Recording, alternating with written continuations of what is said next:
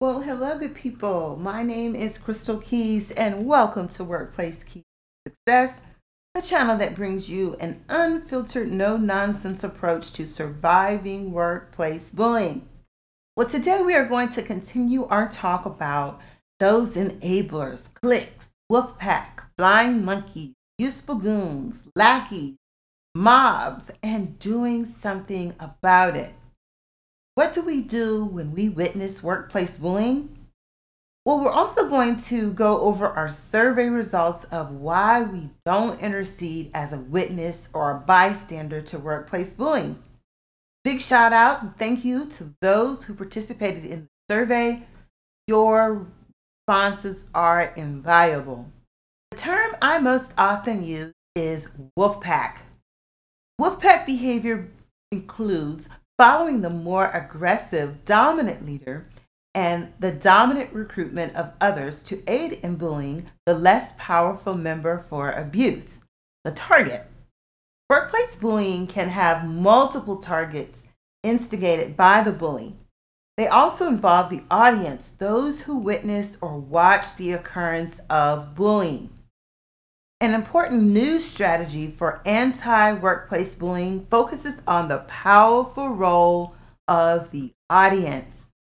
Depending on how the audience responds, they can either contribute to the problem or the solution.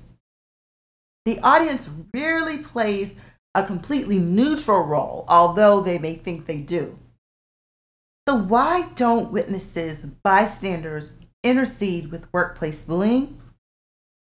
The results are in. The number one reason is the fear of becoming the next target or retribution. Number two was they feel it's not their concern.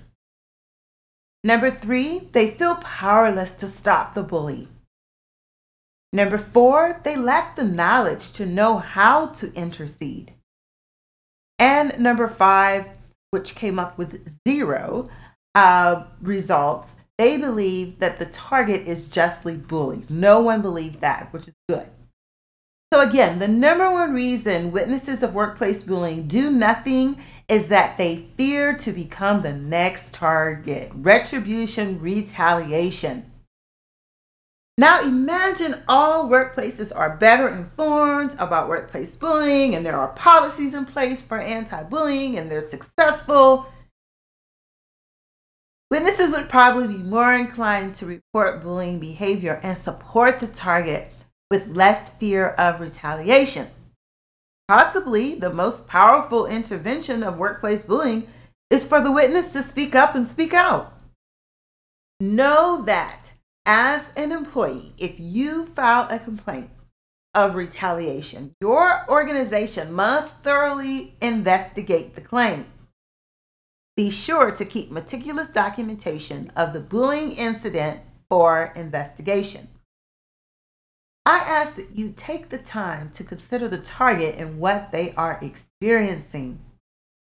Most often, the target is wrongly accused, met with hostility, discounted for good performance, ostracized, non constructive criticism, the allocation of unreasonable volume of work, social alienation, inferior status of task and requests, sarcastic comments, individual abuse, the denial of career opportunities, and the disempowerment of authority. Actually, many more.